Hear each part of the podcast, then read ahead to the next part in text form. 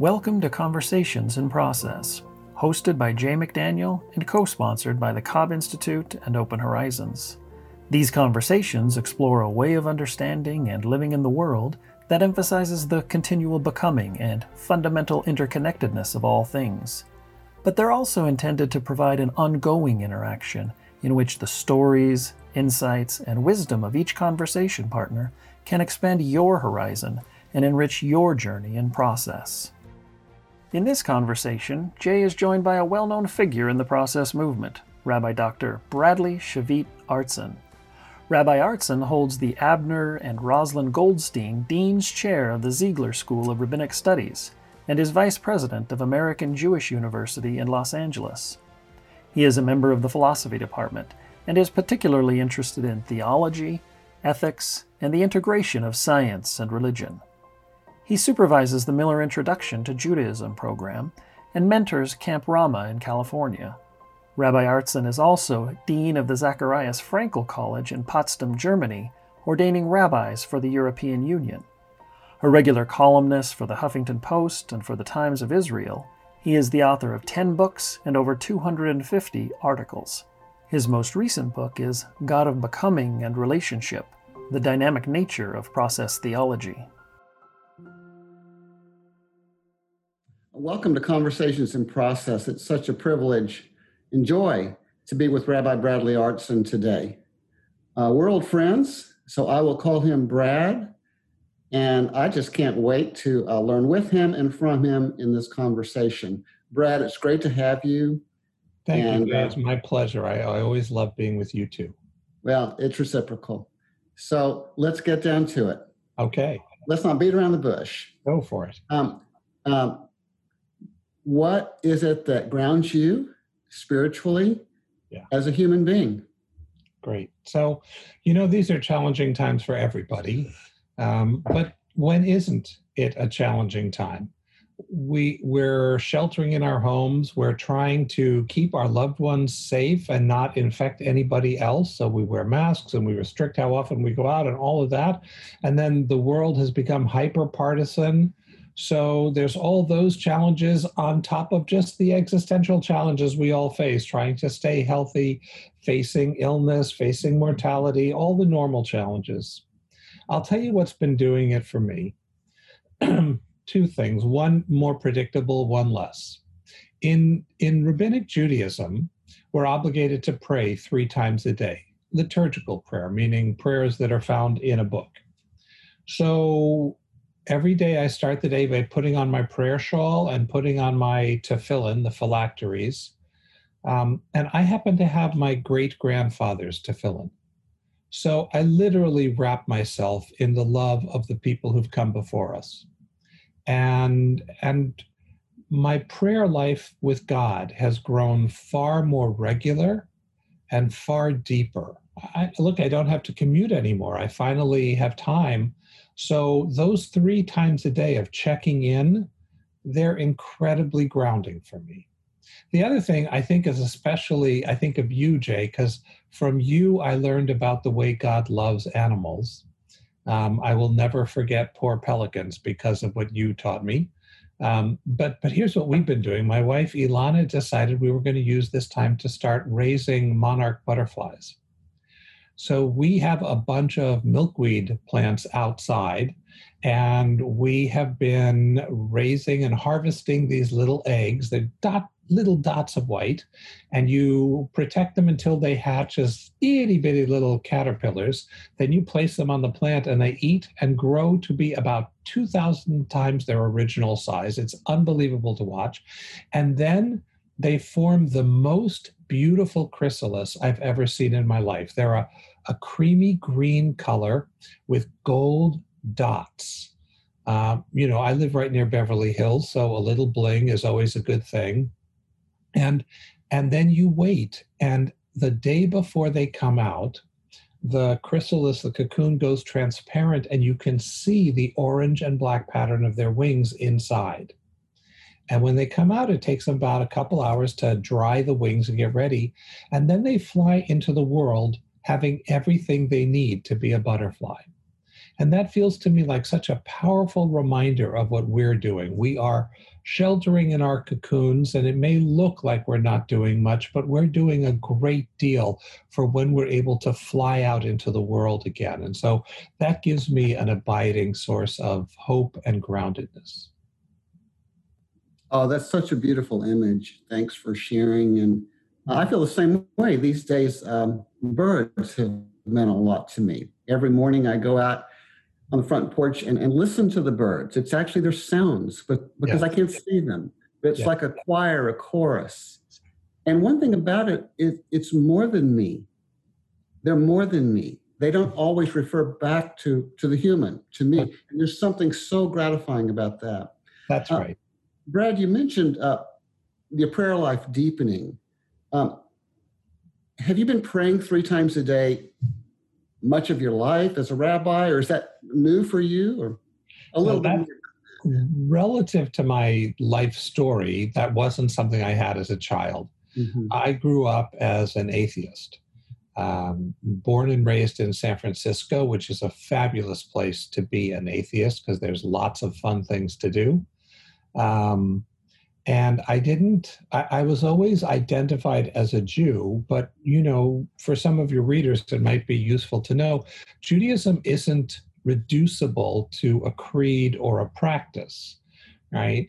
One who is a Jew who's not at all religious is a Jew who's not religious, because it's a shared heritage and destiny. It's a shared, like, it doesn't really fit any Western categories. So I was very identified as part of the Jewish people, but not at all religious. And I became religious in college because of 2 Christian friends that I had the pleasure of getting to know, and they remain very precious to me to this day. And I could see how religion lifted them up and made them better and more resilient.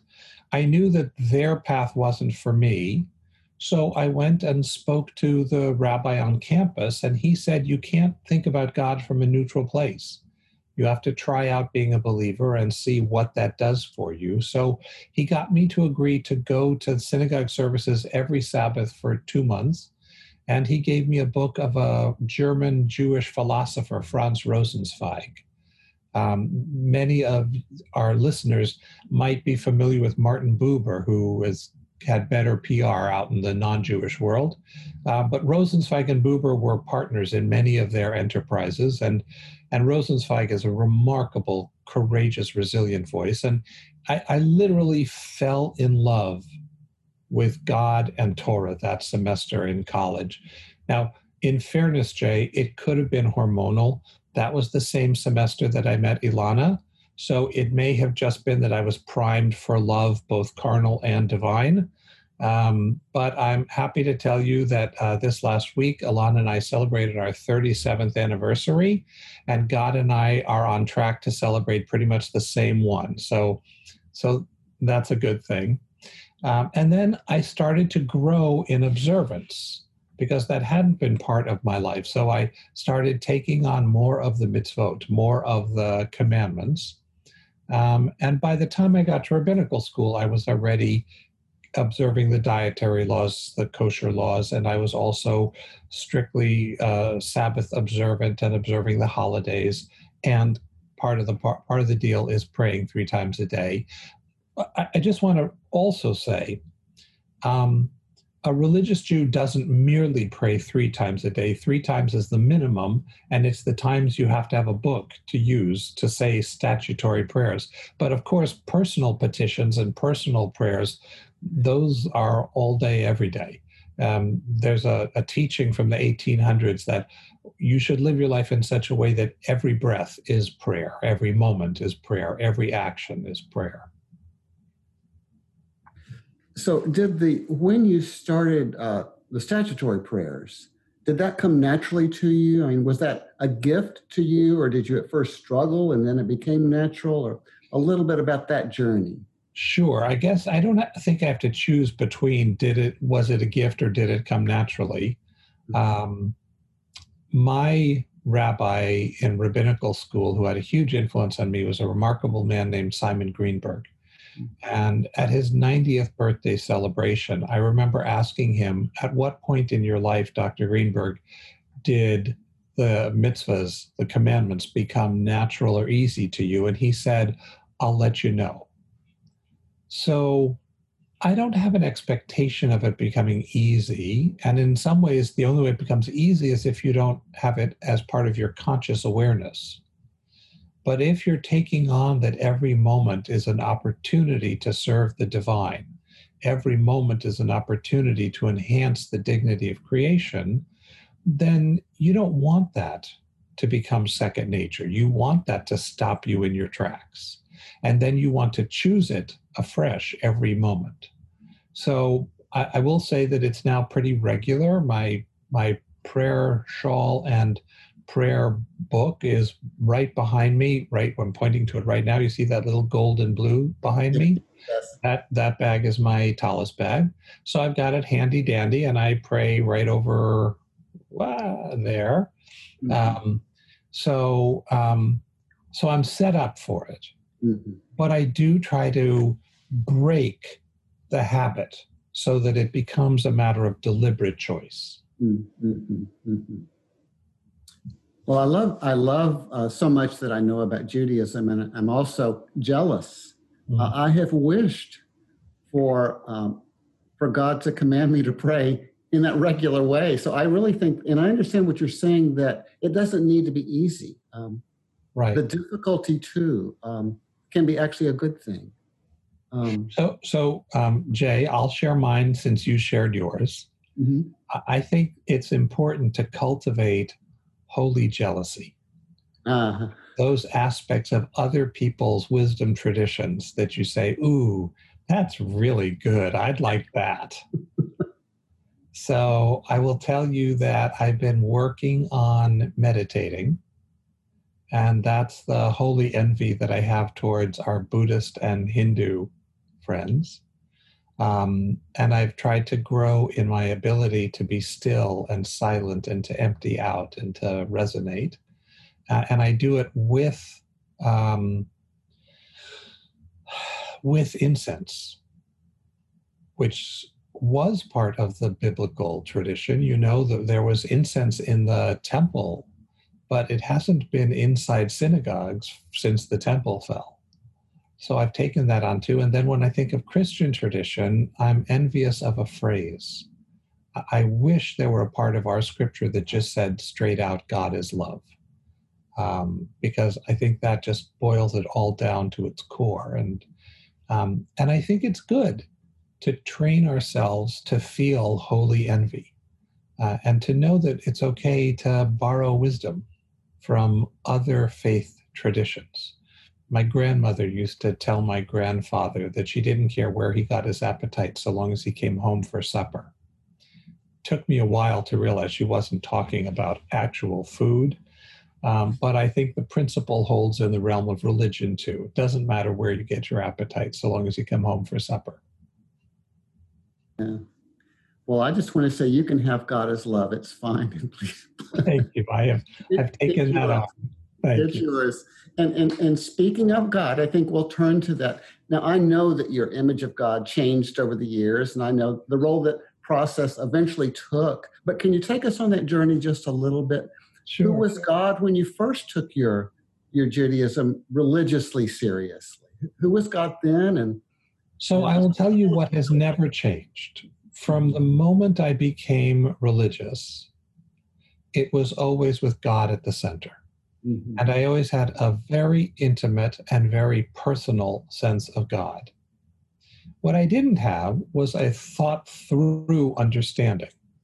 So I had this intuitive sense of God as monarch and lover and guide and presence. And I mean that in very simple ways. There have been recurrent times in my life where God broke through and where I felt God's presence the way I feel someone standing in the room looking at me.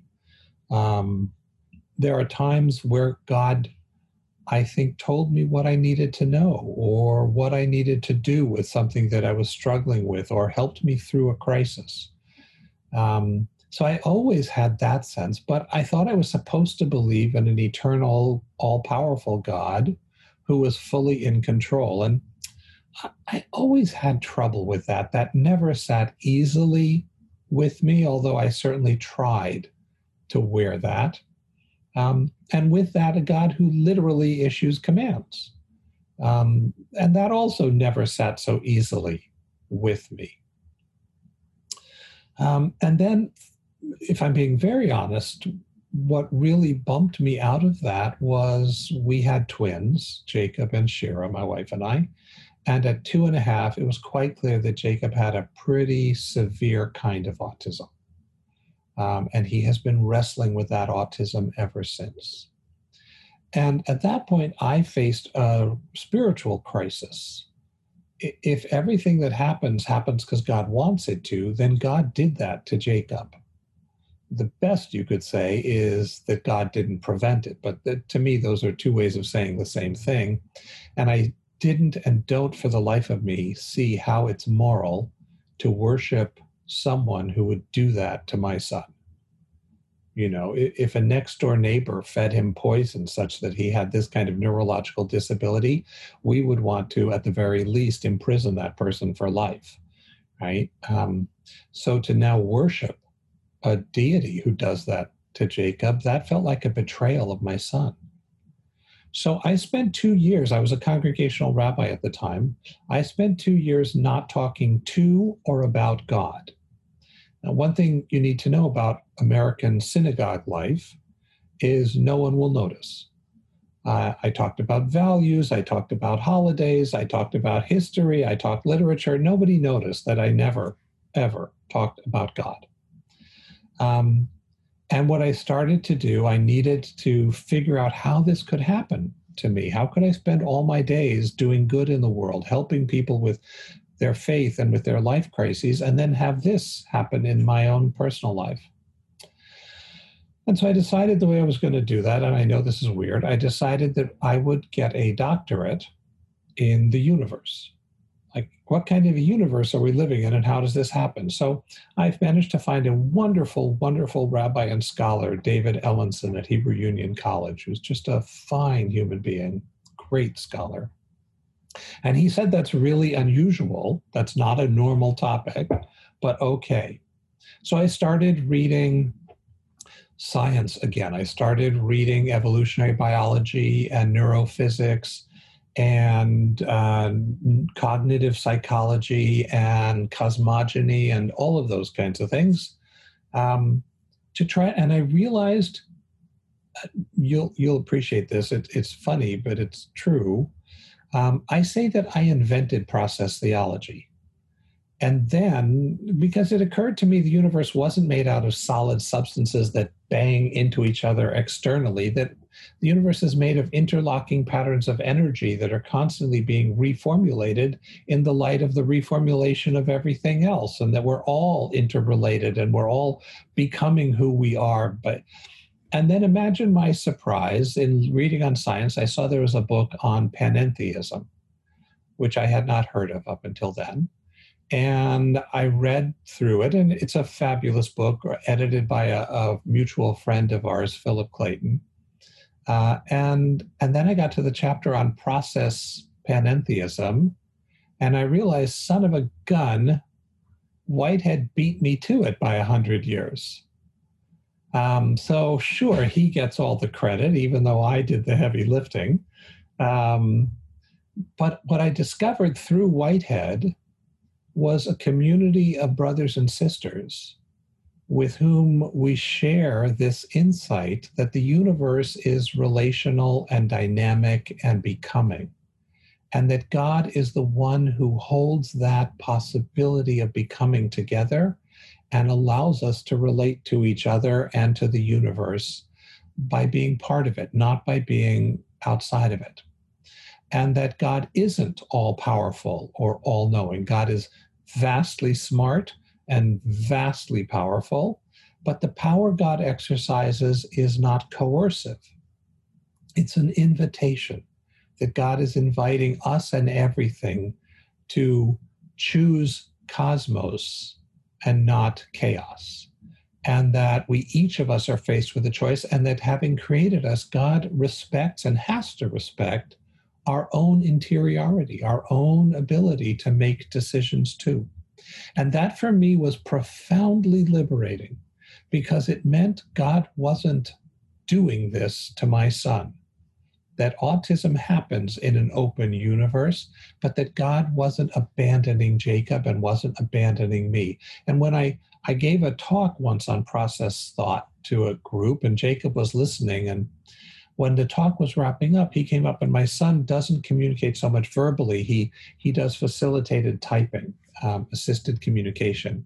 And he held out his hand because that's a sign he wants to type. And I took his elbow because I hold him at the elbow, and he typed. So if what you're saying is true, Abba, then God didn't make me autistic. And I said, that's right. I don't believe in a God who made you autistic. And he said, and God is still working through me. And I said, that's right. God will never abandon you. God is at every moment letting you know what the optimum next choice is and giving you the power to select it. But you are free to decide. And Jacob typed, okay, I need to go listen for the lure. And he walked out. And since then, Jacob has said to me that the Torah saved his life. Were it not for Torah, he would have perished. And that process saved the Torah for him. That if he had to believe in a dictator in the sky who wrote citations to people for violating this regulation or that, he would have had to give the whole thing up. If he had to believe that God was a bully in the sky who was tormenting him, he'd have to give it up. But process made it possible for him to embrace this cosmic companion of ours. And that made all the difference, and it did for me too. Well, thank you so much for sharing. And I've been reading about Jacob for quite some time, and I feel close to him. I've never met him, but I feel close to him through you. So please tell him hello. I will, because you are one of his heroes. I don't know if you remember, but several years ago when you were teaching, you had one of your students who did a presentation on some of Jacob's essays, and she sent him a recorded text message, which we still have. That's right. Listens to it. That's right. Yeah. Brett, I share with you that sense of a deep companion. When I pray, I think that there's someone listening. Yeah. And I don't expect that someone to manipulate the world in ways that conform to my will or even thy will. Right. But I do feel that there's a deep companion. I also know people for whom the feeling of a personal God like that just doesn't exist. They just can't go there. And I'm sure that there are many Jews, many of your friends who feel the same way. What do you do with people who say, I have a sense of the divine, but it's not personal like that? Right. Robert Artson, yeah, what do you make of that? So here's what I would say to them and to us. I think Jewish tradition is wise in many places. One of the places it's wise is it teaches that God's name is ineffable. You can't say it, right? And I think that's not, you're not capable of saying it. I think it's that there's no way to encapsulate it verbally. And when someone says they can't think of God as personal, they're saying that that set of metaphors for the divine is dead for them, or for, in some cases, toxic for them. I don't stand in the way of what works for people and what doesn't. What I say to them is, okay, there are an infinite number of ways to construe the divine. And any way you talk about God, a force, an energy field, that's a metaphor too. They're all metaphors. There isn't a literal way to step outside of becoming and to acknowledge being. So all we can do is we throw imperfect images, metaphors, visuals, whatever. And I think the more ways we imagine the divine, the better. I think that like a symphony, the more different notes are being played at any one moment, the richer the total sound. So I'm okay with that. I never try to talk people into it. in the same way that, you know, if for someone Christian clusters of metaphors about the divine works, that's great. I have no need to talk them out of that. I have no need to talk someone out of whichever cluster works for them. But I do want to help them with their woundedness. There are a lot of people today who have been wounded by other people's vision of God, and they've been scolded out of feeling safe, right? So God is judging them, God hates them, God despises who they are, and that can be because of who they love or how big or small they are or the color of their skin, or, I mean, we humans come up with countless reasons to marginalize and diminish each other.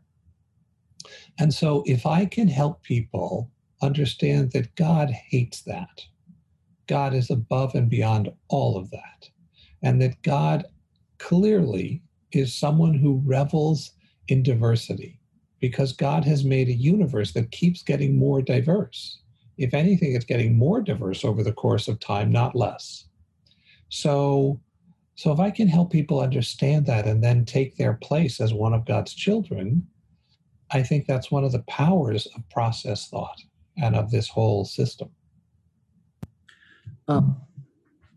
You mentioned, I know that metaphors are important to you and language is important to you, and freedom of language is important to you. When I read your writings, I enjoy the poetic flair. I like that a lot. Can you talk a bit about the Bible, about Torah? I read the Psalms every day. Mm-hmm. And there are things in the Psalms I just think, oh, I don't feel that. Somebody does, mm-hmm. but I don't. And I can't quite think of God that way. And so tell me about your approach to the Bible, if you will. Sure. I've been actually reading a lot about this very subject. I'm gearing up to write a book about process thinking and revelation. So mm-hmm. So this is what I've been spending a lot of my time with. Let me share with you a wonderful set of images from Jewish mysticism, from Kabbalah and Chassidut. The Hasidic masters teach that when the world was first created, the Torah was everywhere. It just wasn't verbal. So there's this non-verbal, like picture radio waves sort of, right? This reverberation everywhere all the time, but it's not in words.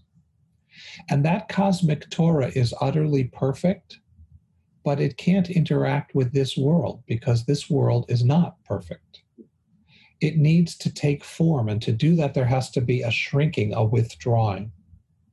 And so they teach that when the patriarchs and matriarchs were alive, there was this cosmic background radiation Torah, which they were able to intuit, but they couldn't really interact with because it wasn't manageable. It wasn't words. All right. Hi, Jacob. Hi, Jacob, I'm talking to my friend. So how about you come back in 10 minutes, okay? Go ahead. Wow. One of the joys of working at home. So what happened was God needed to find a way to reduce the Torah from this cosmic potential perfection into something real. And that happened at Sinai. The understanding is that God reduced the Torah into words. But of course, the Torah that is clothed in words is not the perfect background cosmic Torah. That still exists. This is a particular instantiation. And there's more cosmic Torah still to be had. So they teach that every time a sage reads and interprets the Bible, that sage is distilling more cosmic Torah. That means Torah and revelation is not an event, it's a process. And it's a process without end. And we, each of us, have a role to play by actively reading the Bible and saying to ourselves, what is God saying to me in this story, in this prohibition, in this mandate, in this poetry? How is God speaking to me, and how is God not? In your case, I guess I'd invite you to hear the way God is inviting your soul to differentiate itself from some of the things the psalmist says. We don't want to smash the babies against the rock, just to mention one example, right? And that too is revelation, to say, no, no, no, that's not where we're at. We're not going to do that. I think that's part of the ongoing relationality of revelation that a process understanding highlights and makes visible. Mm. Oh, yeah, that's wonderful. Thank you. And I'd really never thought of it that way. So that's very, very helpful to me. Brad, would you say that the hills and rivers and trees and stars and plants and animals are also revelation in some way? Well, can you say a word about the role of the more than human world and your understanding of revelation? Great. So one of the things that I get out of process is that there's no such thing as supernatural. There's super, comma, natural, exclamation mark. Mm-hmm. Right? Nature is so marvelous that there's no room for and no need for a supernatural realm. Because nature is more extraordinary than we've ever given it credit for. The people who reduced nature into a dead machine missed many of the exciting parts of nature. Paradox, of course, is that because of that scientific method, we've seen so many ways that nature violates machine-like behavior that we wouldn't have seen had it not been for the people who started with this Newtonian assumption that it's just a dead machine. But living in super nature, I see ourselves as part of something truly extraordinary, you know, and there are so many things in nature that bring me to a place of awe and absolute wonder. So human consciousness, frankly, not just human consciousness, you know, amoeba consciousness, it is so unlikely and so inexplicable. You can't really go from third-person descriptions of neurons to what it feels like the first time you muster up the guts to take someone by the hand, right? And so that added piece, the third person to second person, that you and me, that's the marvel part. That's the super nature part, or how a universe that has supposedly exploded into existence 14 billion years ago, instead of getting more and more evenly dispersed over those 14 billion years, has become more and more complex over those 14 billion years. Well, that kind of defies scientific explanation as well. And then you get the moments where you have personal encounters that feel revelatory. So I don't know about you, I live with a dog. And this dog, Molly, is an entire universe, you know? And sometimes I think I understand her, and sometimes her dogginess comes out in ways that I go, oh, I wasn't prepared for that. But part of what it shows me is what loyalty looks like. You know, what does it mean to be so in love with someone that when they want to sit in the living room, that's exactly what you want to do. And when they want to move into the dining room, you want to move into the dining room. And when they want to take a walk, that's exactly what you want to do. And I think about what would it be like if I could be the person my dog thinks I am, right? So there's revelation there. You talked about birds. Our next door neighbor has about 50 birds in the backyard. And so every morning I wake up to birdsong. There was an old Catholic tradition in the Old West. People in the Pueblo used to wake each other up in the morning. By the first person awake would start to sing a psalm or a hymn. And the whole house, as you woke up, you would join in the hymn until everyone in the whole house is lying in their room, lying in bed, singing a hymn together. Well, the birds remind me that that's my choice too. I also can wake up singing songs of praise. So I think we have that all the time. Last Sunday, Jacob and I went to the ocean. One of the blessings of living in California, we go to the ocean every chance we get. And the waves were gentle and the water was perfect. And you step into the ocean and you're returning to your mother. And so I think there is both the revelation of words, and that's precious to any recipient of a religious tradition.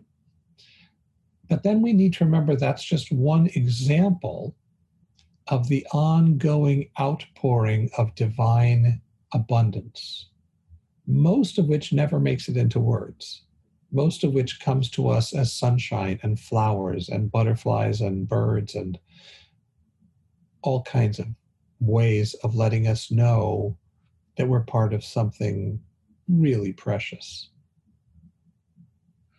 A word about Molly. I have dogs too. I love them. And your essay from some years ago about the death of an earlier companion. Yes. And I think you titled it, or at least we titled it, She Was of Benefit to Herself. Yeah, and the amazing thing, Jay, is you may not recall, but I didn't come up with that. Mm-hmm.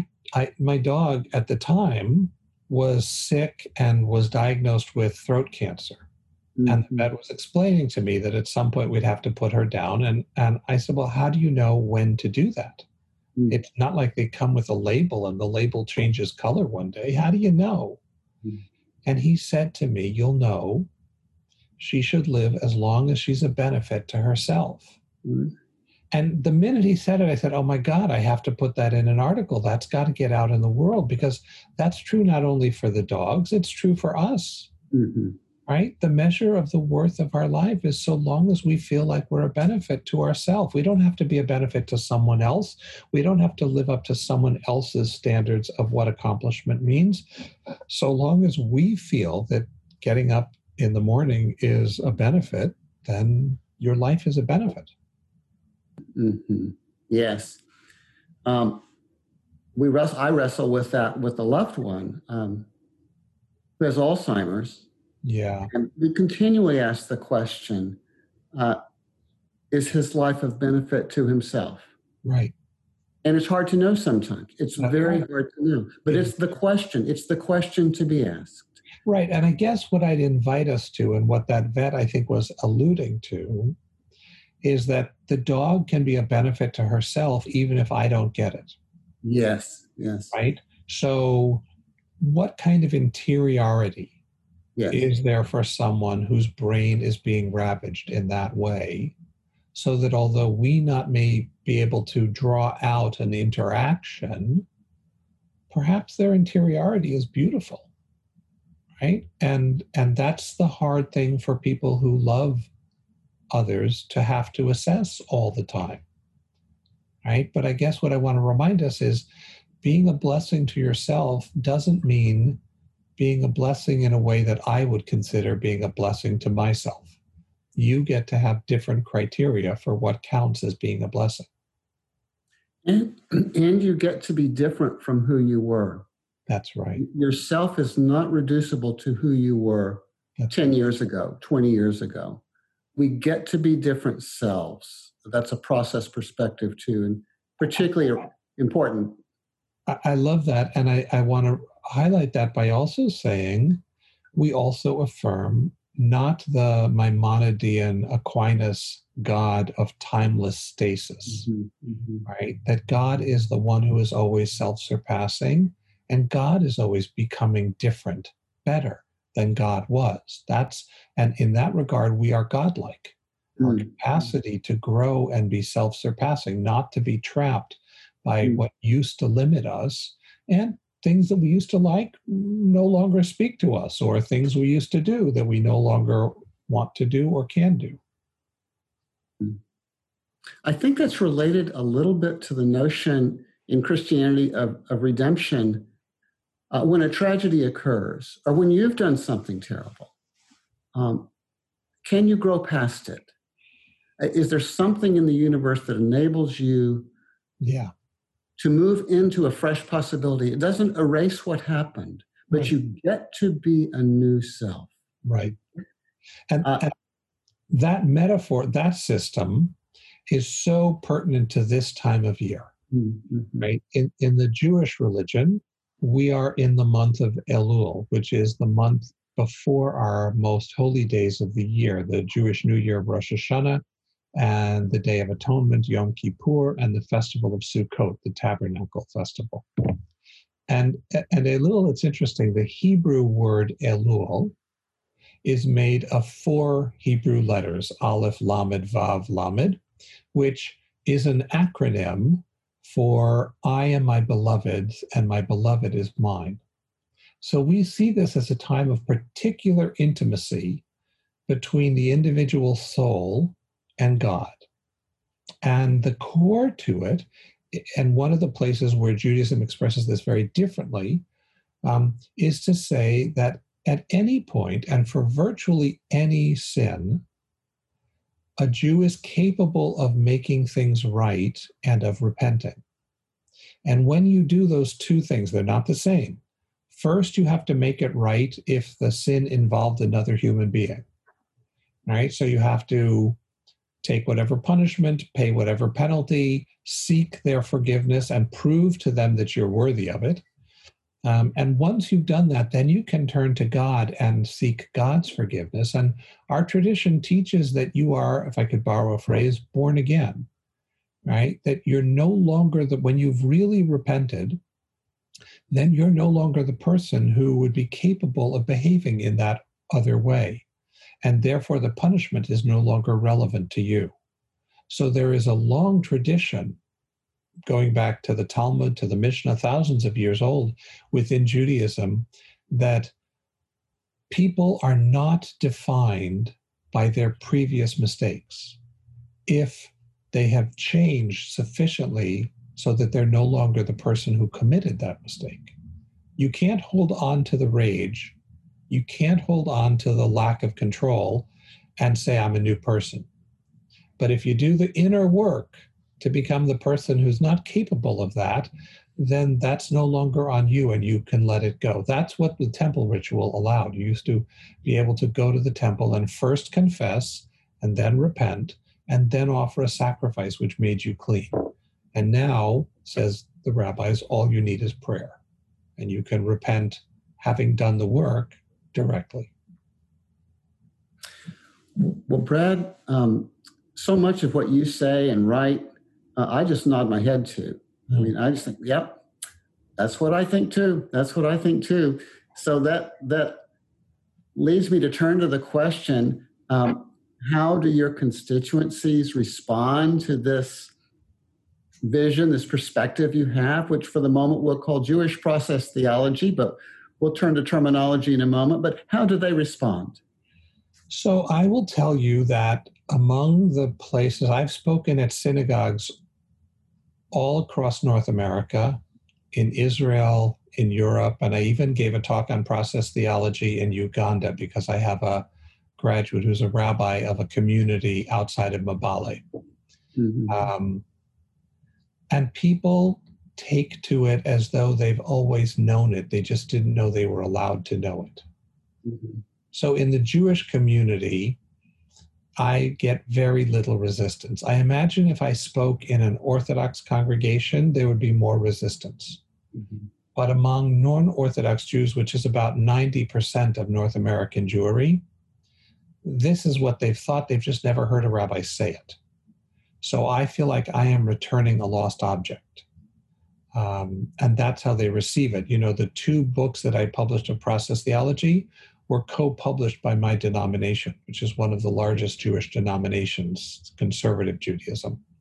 So I don't have a sense within Judaism of being marginal. I don't have a sense of being told, well, that's not really Judaism. To the contrary, I have a sense of when people hear this, they go, well, I guess that is what I always thought. I just never knew how to say it. Yeah, I think you once joked with me, it's much harder for a Christian to be a process theologian than for a Jew. Yeah, no, you guys have my absolute sympathy, and I feel like I should be helping you lift the burden because, you know, nobody tells me that I'm not a Trinitarian. When I think occasionally we've talked about the phrase process theology. Well, question, do you use that phrase when you when you give talks in North America and Israel and Uganda? Absolutely. I want people to know what it is. It wasn't well known in the Jewish community.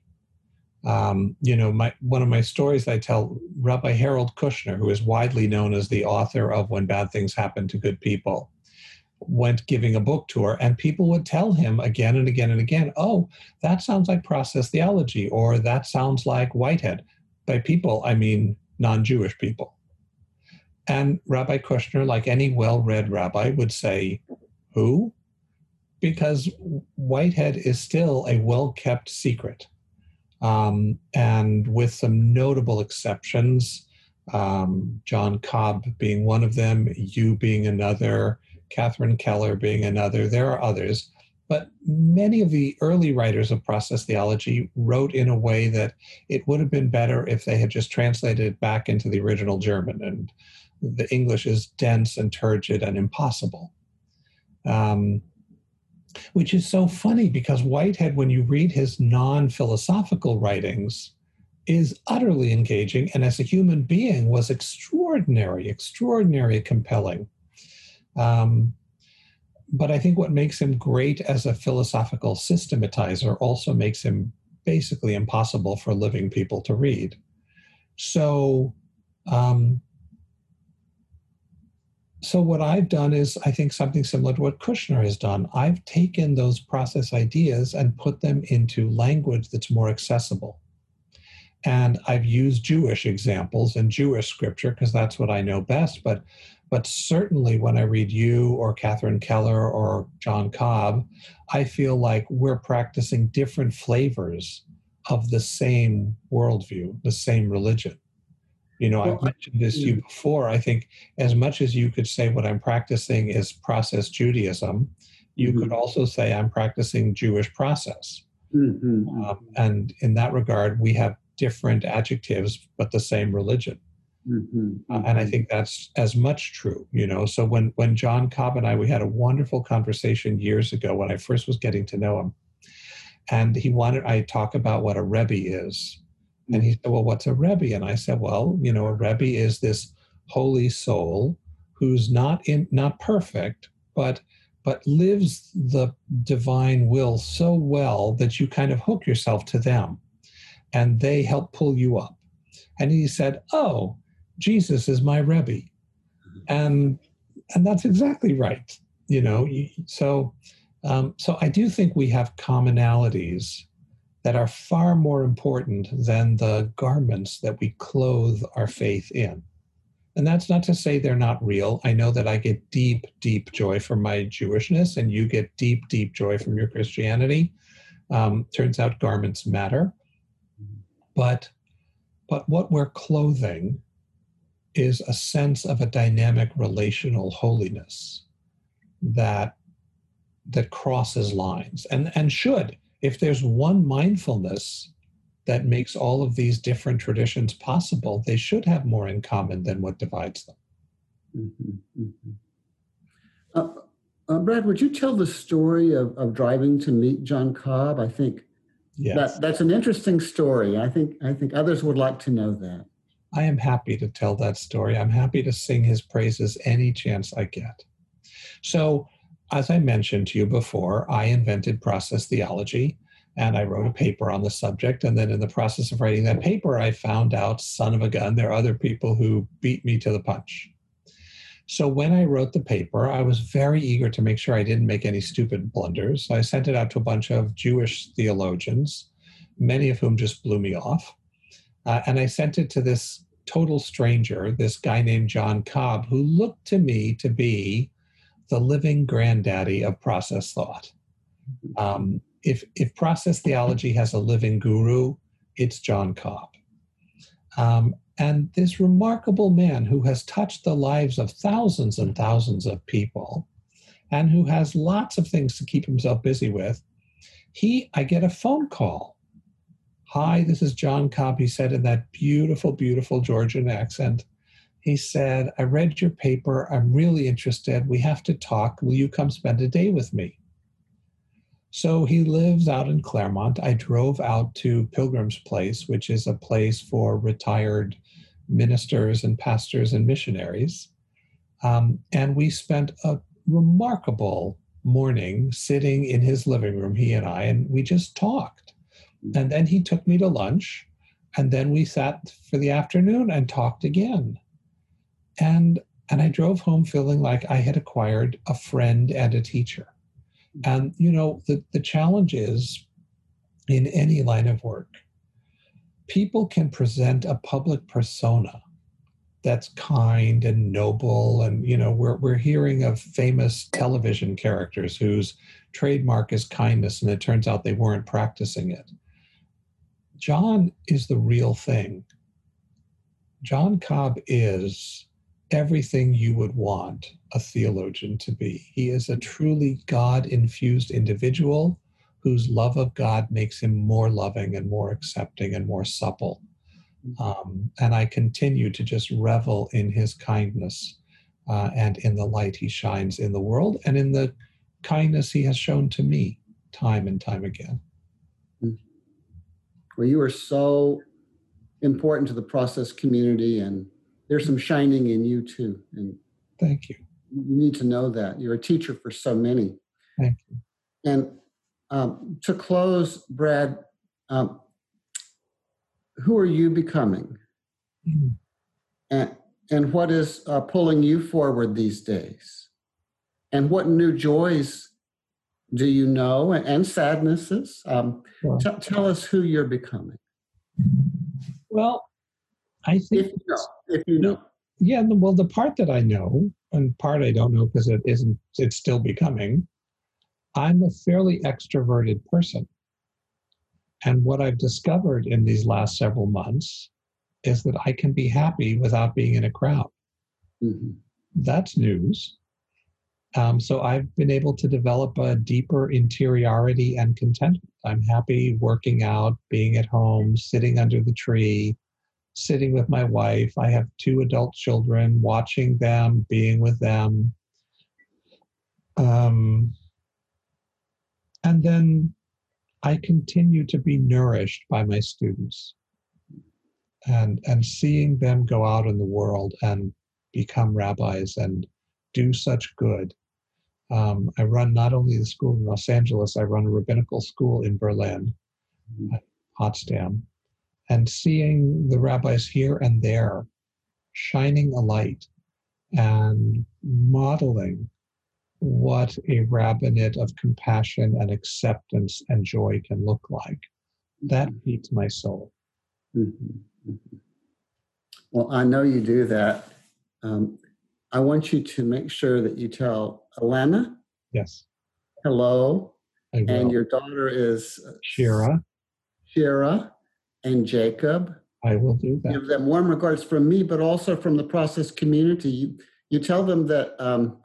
like it or not, they're part of the community too. I will tell them that, and that means a great deal, especially to Jacob. Yes, well, he has our respect and our love. And I, you know, you wrote an essay for me when you're talking about swimming with Jacob. Mm-hmm. And swimming, I think it was with turtles. Was it with turtles or whales? Like turtles and no, we did not swim with whales. We swam with turtles and fish and coral. And in the essay, you said, now he sees things and he knows things that I don't see. That's and right. I don't know. That's right. And the gifts of receptivity to revelation, he's got some gifts that we need. Indeed. We need. Indeed, we do. And big blessings to him and to you, Brad. Thank you, Jay, and to you too. Keep shining the wonderful, loving light that you do. It feeds me and it feeds so many of us. Will do. You the same. Thank you. Conversations in Process is a co-production of the Cobb Institute and Open Horizons. If you'd like to support this podcast and help us realize our aim to advance wisdom, harmony, and the common good, please consider making a donation by visiting cobb.institute.